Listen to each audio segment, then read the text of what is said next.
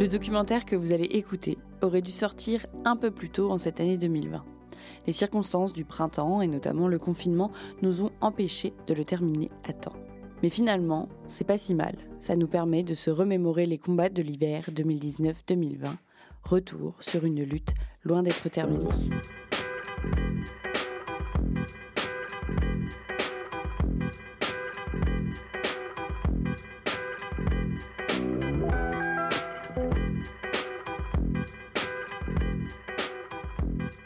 Le 5 décembre 2019 a commencé un mouvement de protestation contre la réforme des retraites porté par le gouvernement Macron. Après quelques semaines de mouvement à Dijon, plusieurs manifestations, blocages et assemblées générales, ce qui nous a particulièrement frappé, c'est la diversité des secteurs mobilisés. On s'est dit que pour comprendre l'enjeu de cette mobilisation, il fallait interroger cette convergence. Prenons deux minutes pour revenir sur ce terme un peu barbare de convergence. Le mot fait tout de suite penser à de grands moments historiques comme le Front populaire de 1936 ou les événements de 68. En réalité, ce mot a commencé à être employé largement par les syndicats et les médias qu'à partir de 1995.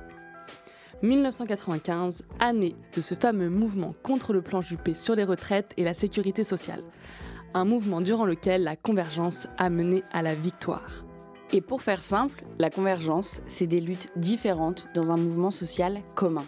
Si on en revient à Dijon, la convergence qu'on observe rassemble essentiellement des combats portés par euh, différents secteurs professionnels. Une sorte de giga-mobilisation où on voit les cheminots, les pompiers, le secteur hospitalier, les profs, les étudiants, les avocats, les employés du secteur de la culture et même des gilets jaunes et des féministes côte à côte dans les rues dijonnaises. Bon, et nous, ça nous a quand même vachement impressionnés. Faut dire qu'on n'est pas bien vieille et du haut de nos 22 ans, on a rarement eu l'occasion de vivre un mouvement social de cette ampleur. Enfin, si, il y a quand même eu le mouvement contre la loi travail en 2016, Nuit debout et les Gilets jaunes, qui ont été graves décisifs et qui n'y sont pas pour rien s'il y a autant de monde dans la rue aujourd'hui. C'est vrai, en tout cas, nous, on a voulu causer à tout ce beau monde. On s'est baladé dans les cortèges dijonnais, entre les drapeaux CGT, Sud, FO et même les drapeaux jaunes des Gilets jaunes. On a traversé les groupes de cheminots et leurs fumigènes rouges, le cortège beaucoup trop bruyant des pompiers, les chorales de profs. On a croisé les avocats dans leurs grandes robes noires et les infirmiers dans leurs blouses blanches. Et n'oublions pas les Gilets jaunes et leurs fameux et on s'est demandé ce qu'il y avait derrière toute cette colère. Est-ce qu'il n'y aurait pas autre chose que la réforme des retraites? C'est vrai que cette réforme est vraiment catastrophique. Changement du système de calcul des pensions, allongement de la durée de cotisation, donc du temps de travail, tout un système qui profitera allègrement aux fonds de pension privés. Et si on arrive au retrait, ça sera effectivement un gros problème en moins. Mais manifestement, des coups durs, il y en a eu d'autres ces derniers mois et ces dernières années. Pour toutes les professions interviewées, le malaise est bien plus profond. Ce que vous allez entendre maintenant, c'est un tour d'horizon des colères des différents secteurs en grève croisés dans les manifs dijonnaises. On a récolté pas mal de témoignages pendant le premier mois de mobilisation, puis on a continué à suivre attentivement le mouvement. Petit à petit, chacun a fait l'expérience de la convergence.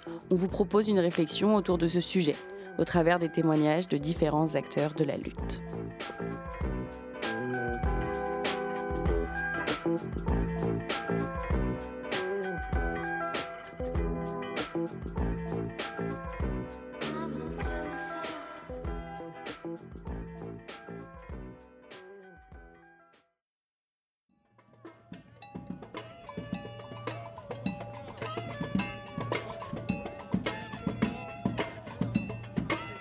Comme en 95, les cheminots ont une place fondamentale dans ce mouvement, avec un pic à 86% des conducteurs en grève le 5 décembre.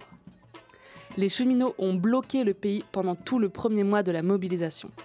Un cortège bruyant et déterminé, visible de loin par la fumée propagée par les fumigènes, les cheminots sont là à toutes les manifs.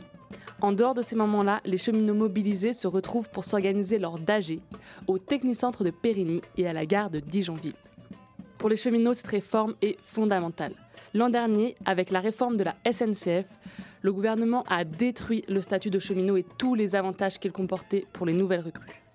Seul intouché de la réforme de la SNCF, la retraite. Elle avait déjà subi par le passé quelques attaques, mais restait encore avantageuse. Ça n'aura pas duré longtemps. La retraite aussi va être mise à mal avec la réforme des retraites actuelles. On a demandé à Lionel, cheminot syndiqué à Sudrail, quel était l'objectif des cheminots dans ce mouvement? Alors, les revendications euh, donc, des assemblées générales de grévistes, c'est bien de, des revendications des grévistes dont je parle, parce que ce sont elles qui décident de la poursuite du mouvement. Euh, c'est vraiment le retrait, le retrait de la réforme des retraites. Voilà. Je parle de ce que je connais, je parle de l'Assemblée générale de Dijon. En réalité, pour beaucoup d'autres secteurs, cette mobilisation vise plus large que le retrait de la réforme. C'est le cas des pompiers. Eux ont été en grève depuis bien avant le début du mouvement contre la réforme des retraites. En juin dernier, un appel national à la grève avait été lancé. Les pompiers du département Côte d'Or l'avaient suivi, visibilisé à Dijon par cette grande banderole sur la caserne rue du Transvaal, en grève. En décembre, ils ont tout de suite rejoint la mobilisation contre la réforme des retraites. Visible, mais surtout audible,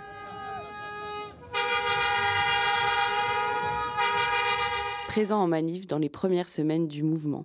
On a demandé à Mathieu, président du syndicat des pompiers Côte d'Or, quelles étaient leurs revendications. Bah, en fait, nos revendications, on veut euh, déjà être reconnu métier à risque. Euh, c'est hallucinant qu'en euh, 2019, on ne soit toujours pas reconnu métier à risque. Donc, donc on demande la reconnaissance du métier à risque et aussi l'augmentation de la prime de feu et qu'il soit équivalent à la police. Donc c'est-à-dire 28%, là en ce moment on est à 19%. Euh, on a pris tous, euh, à travers toute la France, euh, un gros pourcentage d'intervention. Par exemple en Côte d'Or, on a pris plus 22% d'intervention en plus, avec zéro embauche. Donc là on commence à avoir des embauches avec le département, mais on demande aussi une embauche massive au niveau national. Donc, donc voilà, pour tout ça, on est en grève depuis le 28 juin. Et comment ça se fait que vous avez plus d'intervention ah bah, plus d'interventions, c'est parce que en fait tout est lié. Euh, il y a moins de services euh, euh, sanitaires, donc en fait il y a des missions qu'on fait et c'est pas nos missions. C'est-à-dire que tout ce qui est ce qu'on appelle carence d'ambulance privée, c'est-à-dire aller chercher les gens chez eux pour une grippe, pour une gastro, pour voilà. Donc tout ça, il n'y a plus d'autres services publics, donc on défend le service public. Et vu qu'il n'y a plus d'autres services publics, bah, qui c'est qu'on appelle en dernière course bah, on fait les, les, gens font le 18 et puis du coup nous, nous on compense, on compense, on est le dernier rempart à la misère sociale en fait. Les syndicats de pompiers ont annoncé la fin de leur mobilisation le 28 janvier, après une grosse manif à Paris et du gros fight avec la police. Les images sont assez impressionnantes. Le gouvernement a en effet annoncé la revalorisation de la prime du feu et le maintien de leur système de retraite. Sympa pour les pompiers, en attendant le reste de la population devra subir cette réforme pourrie. C'est le cas du personnel hospitalier. Avec un hôpital public qui se casse la gueule, des grèves avaient débuté en mars 2019 dans des hôpitaux parisiens suite à des agressions physiques très violentes. Plus largement, c'est des conditions de travail catastrophiques qui sont dénoncées. Le mouvement de grève s'est élargi au reste de la France les mois suivants. La critique, c'est un manque de moyens énorme et une gestion managériale de l'hôpital. On cite Stéphane Velu, neurochirurgien et essayiste. C'était en janvier 2020 sur France Culture. Il y a une volonté de faire de la maladie une matière première et de la guérison un produit fini, comme si nous étions dans une industrie, une chaîne de production, à la différence qu'il ne s'agit pas d'autre chose que de gens. La répercussion de cette politique de l'hôpital, c'est tout simplement un manque de lits et du personnel à bout. En novembre dernier, Agnès Buzyn a annoncé un plan d'urgence de l'hôpital, c'est-à-dire concrètement de l'argent donné aux hôpitaux des primes attribuées à certains professionnels et une reprise partielle de la dette. Une réponse insuffisante par rapport à l'ampleur des dégâts. Deux semaines après l'annonce de ce plan d'urgence débute le mouvement social contre la réforme des retraites, un coup supplémentaire porté aux professions du secteur hospitalier. On a parlé de tout ça avec un infirmier du CHS de la Chartreuse. Eux avaient fait grève durant l'été 2018 contre la casse de l'hôpital public. Eh ben, je suis venu euh, ici bah, effectivement pour la réforme des retraites déjà, euh, parce que je souhaiterais euh, plus de concertation, plus d'explications aussi au niveau du gouvernement, parce que pour l'instant c'est une, réforme que je trouve assez floue. pas assez de garanties au niveau de la retraite. Je trouve qu'il manque encore beaucoup d'informations. et puis plus aussi au niveau des hôpitaux. je souhaiterais avoir une concertation au niveau du système euh, de santé. Euh, il y a beaucoup de, soucis au niveau des lits si je vois par rapport à notre hôpital. Il y a beaucoup de fermetures de services, ce qui fait que ça rajoute des lits dans d'autres services et il y a beaucoup moins de, personnel pour s'occuper des patients. Donc voilà, on souhaiterait qu'il y ait une revalorisation des salaires aussi, une, plus grande concertation, plus de moyens au niveau des hôpitaux, au niveau médical, paramédical, au niveau des soignants. En parallèle de leur engagement contre la réforme des retraites, le secteur hospitalier continue de se battre pour la survie de l'hôpital public. En janvier 2020, 1200 médecins à travers la France ont donné leur démission administrative collective, dont deux au CHU de Dijon. Dans l'éducation aussi, on a particulièrement dénoncé cette réforme. Les enseignantes, enseignants, assistants d'éducation, AESH, AED étaient très présents tout au long du mouvement. Avant même le 5 décembre, le SNUIPP 21 prévoyait 83% de grévistes dans l'éducation nationale en Côte d'Or. En fait, comme dans les autres secteurs, cette réforme des retraites est venue s'ajouter à un ensemble d'autres mesures contre lesquelles le monde de l'éducation était déjà mobilisé on se limite pas aux retraites. Voilà, les retraites, c'est la goutte d'eau qui fait déborder le vase. Là, ça touche aussi au porte-monnaie, même si c'est à moyen terme pour la plupart des collègues. Donc, euh, c'est très concret. C'est pour ça qu'il y a une mobilisation euh, directe. Des réformes imposées au fil du temps sans concertation avec les premiers concernés. Au printemps 2019, avec le mouvement des stylos rouges, les profs s'étaient mobilisés contre la réforme du lycée et la suppression de postes. Ils demandaient davantage de moyens pour les élèves en difficulté et le dégel du point d'indice sur lequel est calculé leur salaire. Pour protester, une partie des profs ont refusé de corriger les copies du bac. La réforme du lycée est au centre de la contestation des profs. Sam, professeur d'histoire-géographie dans le secondaire, syndiqué à Sudéduc. Donc là, la réforme des lycées, euh, ben, on le voit très concrètement en cette rentrée. Qu'est-ce que ça veut dire? Ça veut dire qu'on a, on est passé du lycée euh, au menu avec des, classes au lycée à la carte où chaque étudiant lycéen va choisir une formation dans un panel de ce qui est proposé sur place d'ailleurs, parce qu'on ne peut pas proposer tout partout. Et au final, bah, il n'y a plus de groupe classe. Quand là, on doit faire les premiers conseils de classe, c'est le bazar. Le prof principal, voilà, il connaît pas la moitié de ses élèves. Comment voulez-vous donner un jugement alors que avec Parcoursup, justement, le, poids des jugements entre guillemets, en tout cas de ce que pensent les collègues euh, des étudiants, des lycéens, est de plus en plus prégnant pour pouvoir poursuivre les études. Et euh, pour revenir sur Parcoursup, voilà, qu'est-ce qu'on demande aussi aux collègues, c'est maintenant d'être des conseillers d'orientation. Et à, côté de ça, bah là, on, a acté euh, pour le 1er janvier 2020 la, la suppression des CIO. Il n'y aura plus qu'un par région. Puis petit à petit, on sait ce que ça veut dire. Finalement, avec cette réforme des retraites, qui vient s'ajouter au projet de l'école de la confiance, à la réforme du mouvement ou encore à celle du CAPES, le constat est amer dans le monde de l'éducation. Gwen, professeur des écoles, syndiquée au SNUIPP 21. Moi, j'ai réalisé que là, euh, si c'est la réforme telle qu'ils en parlent, eh ben, je partirai en retraite avec euh, moins de retraite que le salaire avec lequel j'ai commencé. Euh, c'est-à-dire, une retraite qui est euh, genre autour du SMIC, quoi, ou un tout petit peu plus. Euh, et euh, c'est un peu problématique dans le sens, en fait, moi je, m'en fous un peu du fric. Du coup, c'est pas ça qui me motive en priorité. Mais en fait, j'ai l'impression surtout qu'ils sont en train de casser ce métier et qu'ils se reposent déjà vachement sur le fait que c'est beaucoup d'évocations et beaucoup des gens qui, qui, ont envie de faire ça. Enfin, et en fait, euh, j'ai l'impression qu'en faisant ça et en faisant d'autres choses, ils sont en train juste de rendre ce métier pas du tout attractif. Donc, il faut avoir bac plus 5. Euh, les années de formation, elles sont minables. Euh, les premiers postes, ils sont minables. L'an dernier, chez nous, il y a eu une réforme du mouvement qui était inadmissible. Donc, le mouvement, c'est les mutations. maintenant, ça se passe. déjà, c'est complètement opaque. Les syndicats n'ont plus aucun regard sur les mutations.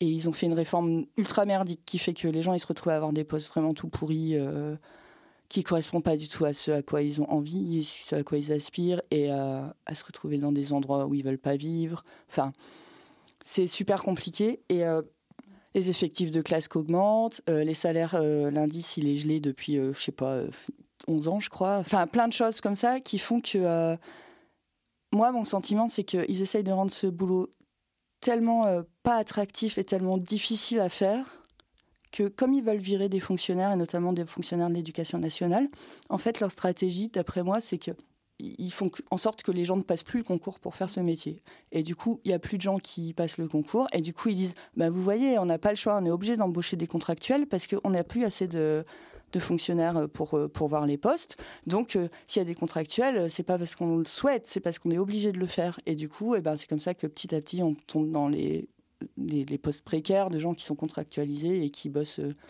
trois mois, six mois, dix mois. Et, et voilà. Face à cette précarisation grandissante, l'ensemble du personnel de l'éducation s'est mobilisé. Cette convergence a donné lieu, pour la première fois, à des assemblées de lutte interdegrés.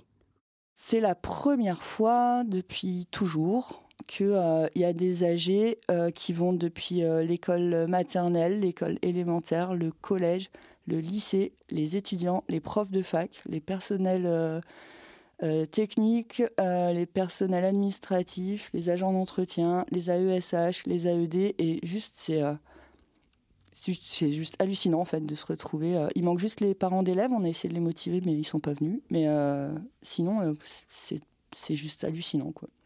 Dans les manifestations dijonnaises, on a retrouvé l'ensemble de ces personnes formant un seul et même cortège, tous syndicats confondus. Un cortège particulièrement dynamique qui s'est fait remarquer au fil des manifestations avec des hakas, des chorés et des chansons qui restent encore aujourd'hui en tête. Un de ces morceaux était une reprise de la chanson À cause des garçons et dénonçait le fait que la réforme des retraites touche plus durement les femmes. Il faut dire qu'elles étaient largement majoritaires dans le cortège de l'éducation. À plusieurs moments dans les manifs, à Dijon, souvent sur la place du théâtre et sur la place Wilson, elles ont fait cette choré. Elles étaient habillées avec une sorte de bleu de travail, portaient des gants jaunes et avaient des foulards rouges noués dans les cheveux, et ça donnait ça.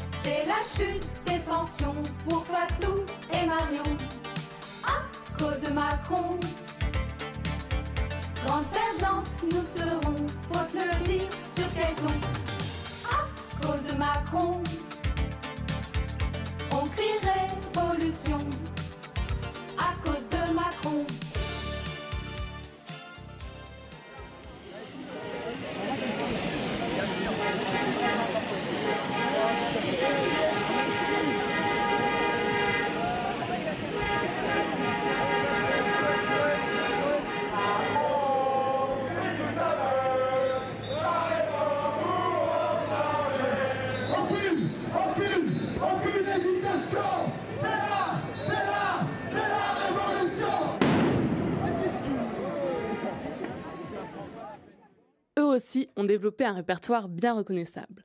On va faire un tour du côté des Gilets jaunes. C'est assez différent du reste. Les Gilets jaunes ne sont pas liés par une profession commune, quoique.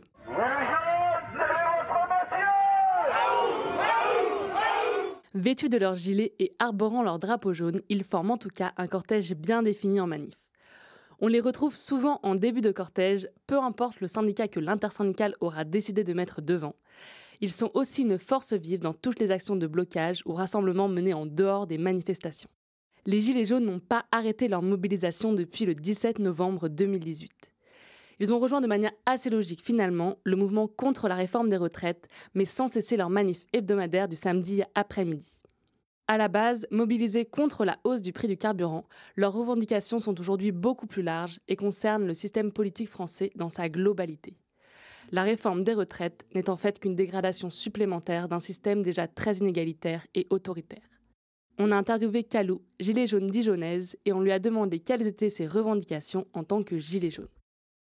Moi, ce que je porte, c'est plutôt euh, la démocratie et euh, enfin ou, montrer l'absence de démocratie euh, depuis que Macron est, au pouvoir, même, même ce qui était avant, mais justement, je, et je pense que ça, que ce soit les gilets jaunes, les syndicats, on est ou les gens qui sont ni gilets jaunes ni syndicats, mais qui sont venus en manif, on est tous, toutes et tous dans la rue pour ces raisons-là. C'est qu'il y a une absence de démocratie totale. Et, euh, je pense que, on va dire, tout ce qui est porté comme euh, réclamation par le mouvement des Gilets jaunes est passé au second plan. Là, on on veut plus être écrasé.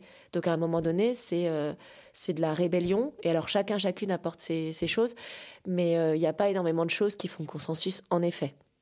Bien sûr, il y a euh, des militantes et militants, on va dire, qui sont le noyau dur du mouvement, qui vont euh, euh, parler de la privatisation d'aéroports de Paris. on va parler du RIC, on va parler du RIP, on va parler de choses. Donc plutôt au niveau de la constitution, au niveau de la démocratie, au niveau de. Mais on n'est pas encore dans le construire. Et les revendications, c'est, on va dire, des, des, des limites de base, en fait. C'est des choses pour partir et après dialoguer. Pour ce qui est de la convergence Gilets jaunes et syndicats, ça n'a pas été facile facile, mais au bout de trois mois d'organisation collective, ils ont bien fini par s'entendre.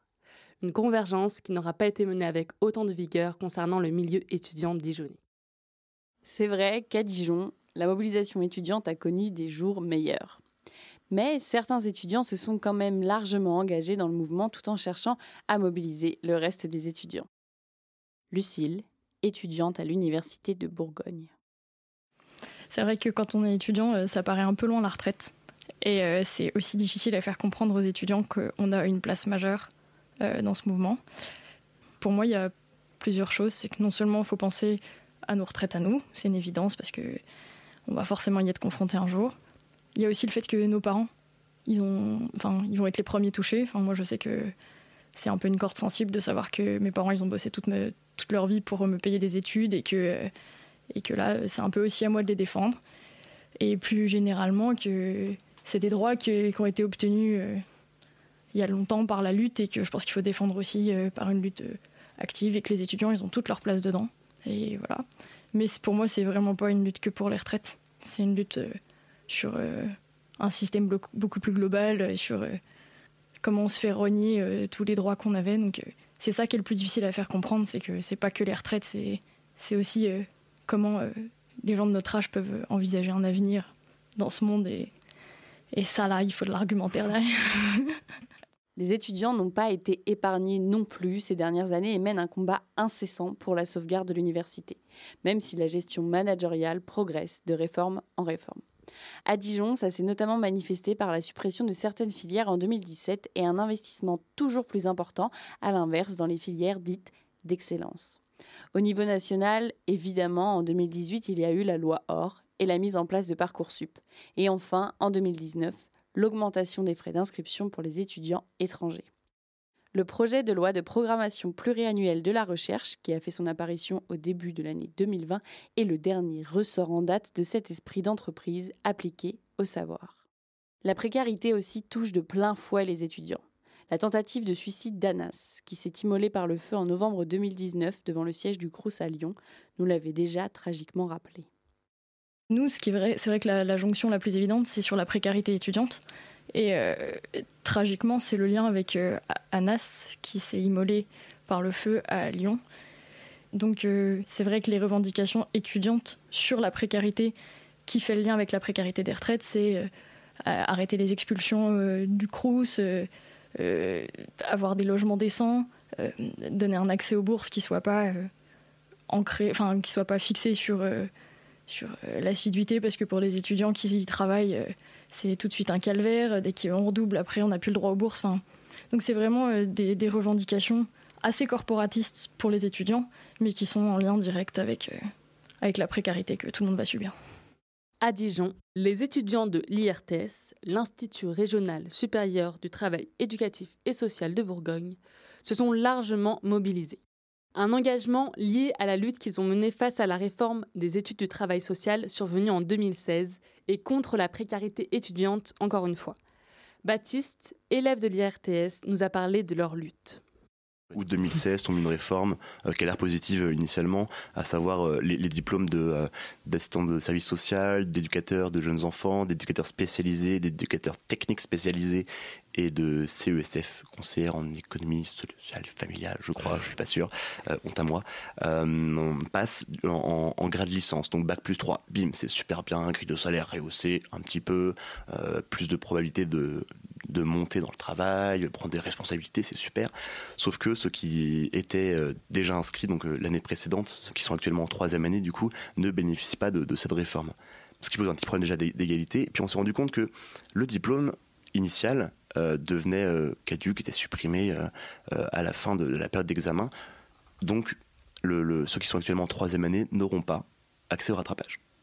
On se dit, ok, d'accord. Donc là, tu viens de trimer trois ans, à galérer euh, en termes étudiants, en galère en termes de thunes, euh, t'es forcé à bosser pour pas avoir le droit fondamental, il me semble, euh, des rattrapages. Donc là, bim, premier problème. Deuxième problème, c'est des secteurs dans lesquels il n'y a pas de thunes. Donc on fait des stages tout le long de l'année, on on système d'alternance. On n'est pas forcément gratifié, enfin c'est un peu, un, un peu flou, un peu vague. Et du coup, la question de la précarité étudiante, on est en plein dedans avec euh, la, le- la question d'ANAS euh, à Lyon, etc. On a commencé à s'organiser autour de cette injustice des rattrapages, la question de la précarité euh, étudiante qui nous touche toutes et tous à un moment ou à un autre, la, la non-réévaluation des diplômes, plus des pertes de financement de diplômes, enfin un gros bordel quoi. Euh, et donc là on a commencé à s'organiser ensemble et là bim euh, tombe la nouvelle des retraites et là on s'est dit putain on, milite sur la question de la précarité. Euh, Qu'est-ce qu'on attend pour rejoindre les collectifs qui militent contre la, réforme des retraites, qui va nous toucher aussi de toute façon directement? Et en fait, la, retraite, c'est juste la question de prolonger l'état de précarité et l'accentuer au maximum. Enfin, c'est un peu une politique antisociale, quoi. On l'a déjà évoqué, les femmes vont être particulièrement défavorisées dans le calcul prévu par la réforme des retraites. Ce n'est pas étonnant du coup qu'elles aient été très nombreuses à se mobiliser. Elles étaient beaucoup dans les cortèges de l'éducation, on l'a dit, mais à Dijon, certaines femmes ont aussi fait le choix de se mobiliser avant tout en tant que féministes au sein des manifs et pas seulement dans leurs cortèges professionnels respectifs. Le 5 décembre, pour la première manifestation du mouvement, le collectif 25 novembre a appelé les Dijonnaises à former un cortège féministe. Dans ce cortège, les pancartes dénonçaient la manière dont cette réforme ne fait que renforcer les oppressions sexistes à l'œuvre dans notre société. Euh, Il y avait euh, où sont les doubles retraites de nos doubles journées par rapport au fait que les femmes euh, sont, on considère qu'en fait elles passent des doubles journées en s'occupant du foyer, euh, de la maison, en plus de, gérer leur euh, travail à côté. Donc ça par exemple, après bah, dénoncer les chiffres. On sait que deux tiers des retraités euh, qui vivent sous le seuil de pauvreté sont des femmes, par exemple, mais il y a plein d'autres chiffres. Un des argumentaires du gouvernement pour défendre le projet de réforme, c'est l'idée d'une plus grande égalité entre les hommes et les femmes. En réalité, la situation des femmes va être bien pire avec le nouveau système de calcul. Les pensions de retraite, avant la réforme, étaient calculées sur la base des 25 années où une personne a gagné le plus d'argent. Le système à points, lui, prend en compte l'ensemble de la carrière, c'est-à-dire pas seulement les bons moments, mais aussi les années de galère, de chômage et entre autres pour les femmes, les années de congé maternité, les années à 80% pour s'occuper des enfants, etc. Cette logique de calcul va largement faire baisser les pensions des femmes. Nous en avons parlé avec une membre du collectif 25 novembre. Les femmes vont être euh, encore plus impactées dans le sens où euh, c'est une réforme euh, qui va encore plus précariser les personnes qui sont déjà en difficulté et les femmes ont- sont majoritaires dans les travails moins reconnus, moins payés, sont beaucoup plus, ont beaucoup plus de mi-temps et des plus petits salaires. Donc forcément, la cotisation par point, bah, ça, va- s'impacter, ça va se répercuter d'autant plus fort. Bon, mais en réalité, on ne peut pas vraiment comparer la situation des femmes à celle des autres groupes dont nous avons parlé. La réforme des retraites n'est pas dans leur situation la goutte qui fait déborder le vase. Et on ne peut pas non plus laisser penser que les femmes étaient absentes des luttes sociales des dernières années. Par contre, ce que l'on constate, c'est un regain des engagements féministes et une multiplication récente des collectifs féministes à Dijon. Un engagement aussi international qui s'est visibilisé cet hiver avec la chorégraphie El Violador sul tu camino. Les premières vidéos venaient du Chili et on a vu l'initiative être reprise dans de très nombreux pays à travers le monde. À Dijon, les femmes mobilisées dans le mouvement contre la réforme des retraites ont aussi repris la chorégraphie.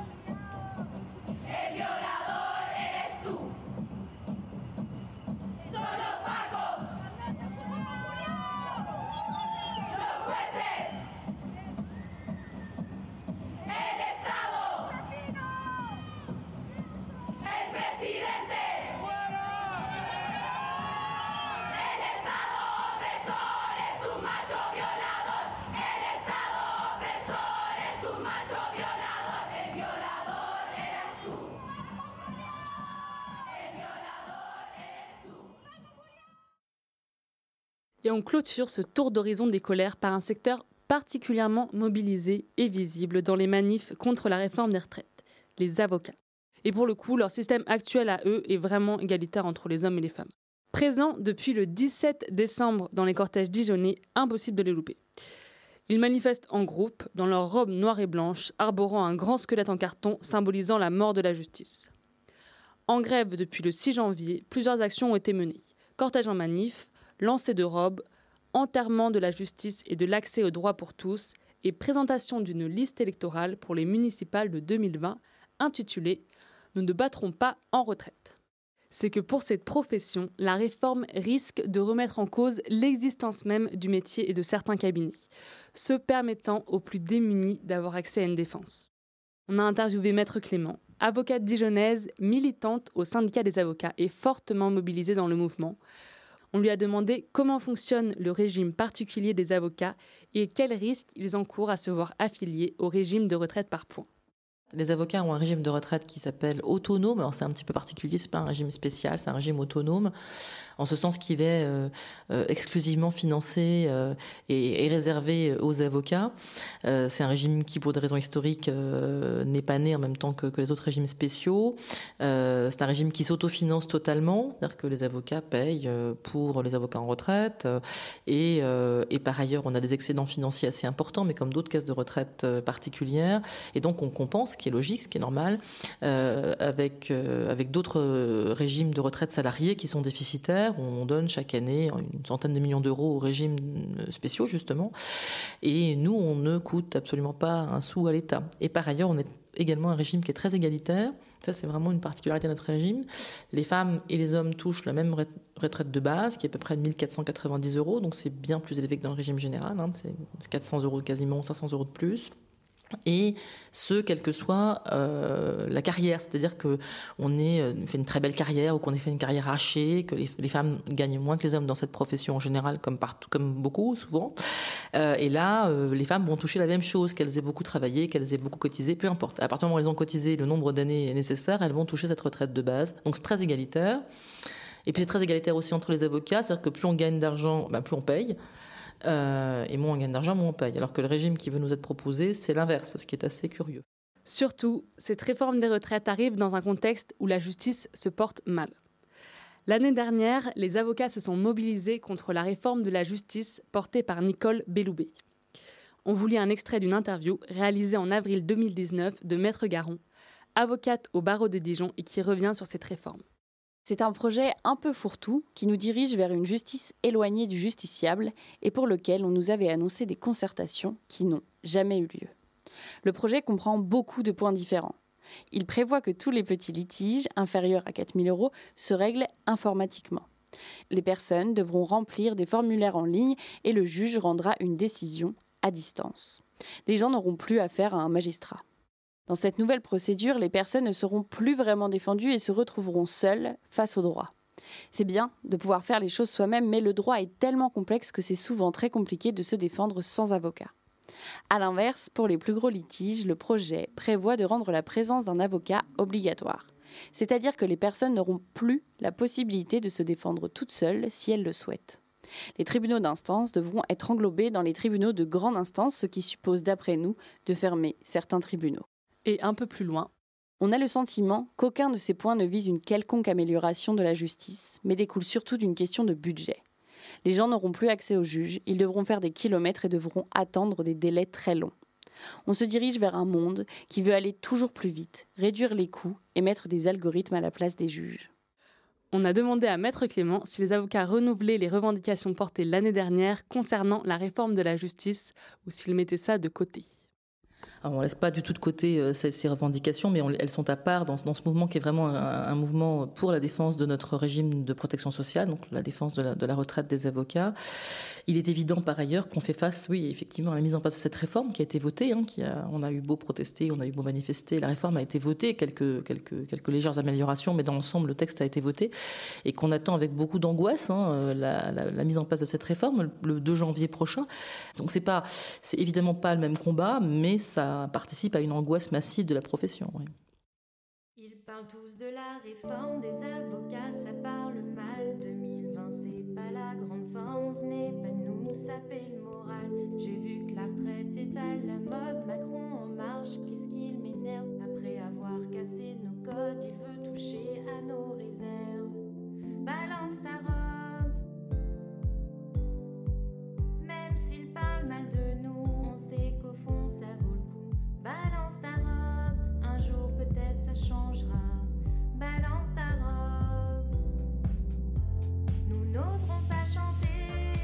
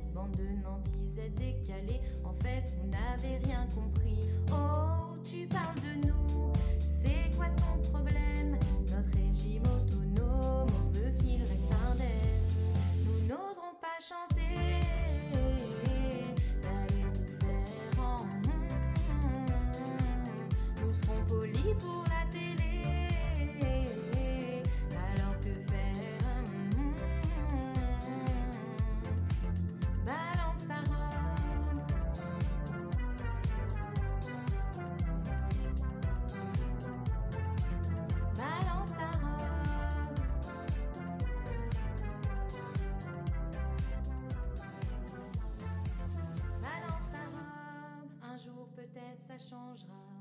Il y aura du respect pour nous, Nicole nous fera des bisous. Balance ta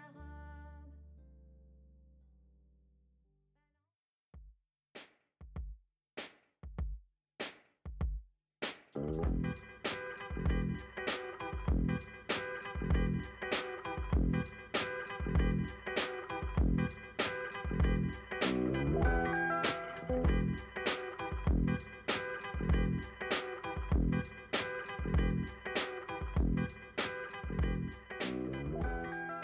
Ce qu'on a voulu creuser dans ce documentaire, c'est comment toutes les revendications de chacun peuvent à un moment se mettre ensemble pour former un mouvement commun.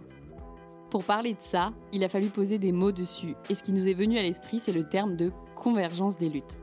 Ce terme est utilisé massivement dans les médias et dans les textes syndicaux, et il fait désormais partie de notre imaginaire de la lutte politique. Tout le monde a une idée plus ou moins claire de ce qu'on met derrière. Du coup, pour lancer le sujet pendant les interviews, ça a été bien pratique. Mais passé ce moment, on s'est un peu plus penché sur ce terme de convergence des luttes et on s'est rendu compte que ses contours étaient assez flous. On ne va pas ici se lancer dans une longue analyse de ce terme, ce serait trop complexe et on n'en a pas envie. Ce qu'on va faire par contre, c'est s'en servir à notre manière pour comprendre ce qui s'est passé à Dijon pendant le mouvement social des retraites.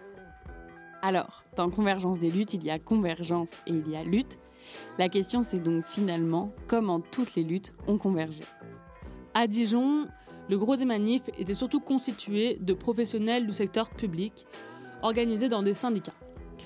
Comme on l'a entendu, chacun de ces secteurs a des problématiques qui lui sont propres, mais l'idée derrière est la même. La destruction du secteur public par des réformes et des mesures qui visent à imposer une logique productiviste à de nouveaux secteurs. L'éducation, l'hôpital, la justice, la culture, le train, l'énergie. Ces acteurs avaient déjà l'habitude de lutter ensemble. Pour eux, la convergence est assez évidente et s'organise depuis longtemps par le biais de l'AG intersyndicale. Et comme on l'a entendu à une autre échelle, le monde de l'éducation s'est doté d'un autre outil de convergence, l'AG éducation interdegré. Par contre, la convergence a moins été évidente entre les syndicats et les Gilets jaunes. Au tout début du mouvement, ça a donné lieu à une AG post-manif à l'Eldorado, où, malgré l'enthousiasme général, la communication entre tous ces acteurs était assez catastrophique. Chacun de ces groupes ont des modes d'organisation et des imaginaires de lutte différents qui sont parfois difficiles à concilier.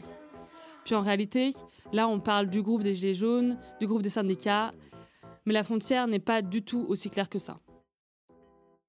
Je trouve qu'il y a une sorte de mythe de convergence avec les Gilets jaunes parce que euh, euh, de fait, là, il y a des trucs ensemble et c'est vraiment chouette. Mais en fait, je pense que les Gilets jaunes, avant d'être Gilets jaunes, ils étaient euh, plein d'entre eux. Ils, avaient, ils sont autre chose qu'un Gilet jaune, en fait.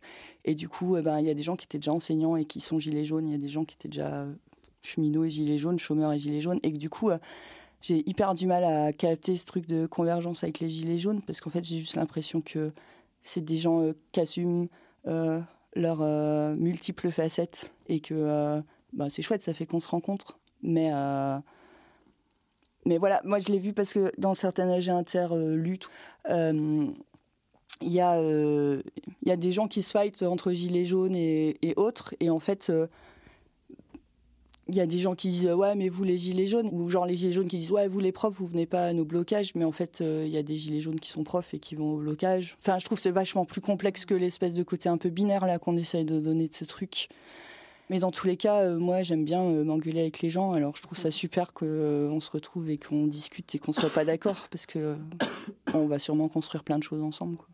J'imagine. Du coup, pour se fighter de façon euh, constructive, un outil a été mis en place à Dijon, l'AG Interlutte.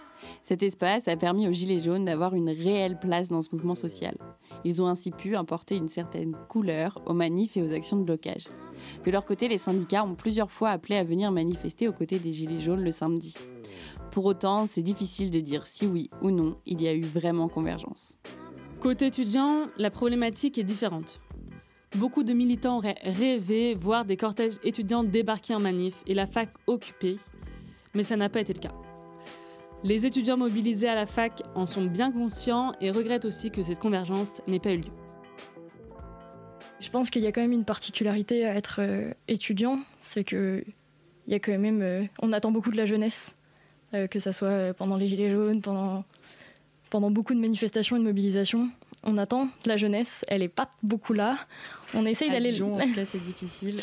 c'est ça, c'est que euh, il y a une espèce de, je sais pas si c'est de la peur, je saurais pas, je saurais pas expliquer à la place des gens qui ont du mal à se mobiliser pourquoi ils sont pas là, mais mais c'est vrai que je pense que être étudiant, quand on va vers d'autres collectifs et qu'on dit qu'on est étudiant, il y a une espèce de soulagement, genre ah enfin les étudiants, on les attendait. Donc d'être dans un collectif d'étudiants, ça apporte euh, parfois un peu de, de baume au cœur aux autres collectifs et en même temps euh, on n'est pas ce qu'on voudrait enfin, on, se souvient de bien évidemment de 68 où les étudiants et les lycéens ont une, place formidable et, et euh, on n'y est pas là mais euh, on perd pas espoir une autre lutte s'est jointe au mouvement la lutte féministe à Dijon, le collectif féministe du 25 novembre a pris part au mouvement lors des deux premières grosses manifs. Elles ont bien sûr abordé le sujet de la réforme, mais ont surtout apporté une critique plus globale du système capitaliste et du patriarcat. Malheureusement, le collectif n'a pas pris part au mouvement par la suite. La problématique des femmes s'est retrouvée à d'autres moments dans le mouvement, notamment avec la chanson des profs à cause de Macron. Pour autant, une fois le collectif du 25 novembre parti, les problématiques féministes n'ont pas été abordées plus largement que par la critique de la réforme des retraites. Il n'est donc pas question à Dijon de convergence de ce point de vue-là.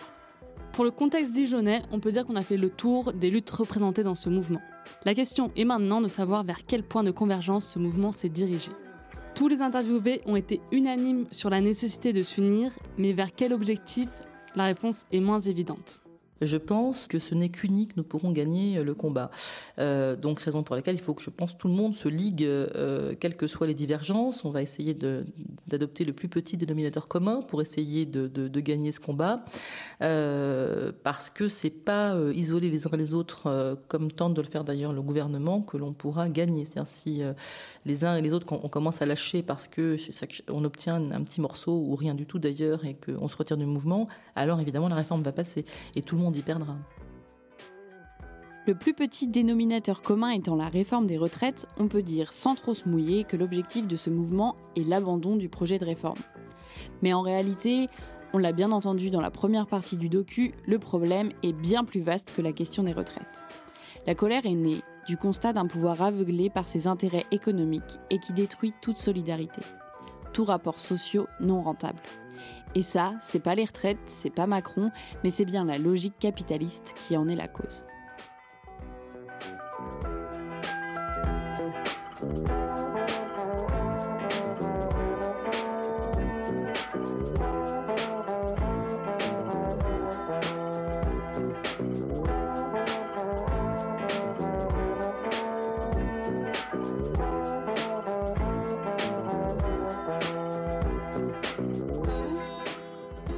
Le documentaire touche à sa fin. On remercie toutes les personnes qui ont pris le temps de répondre à nos questions.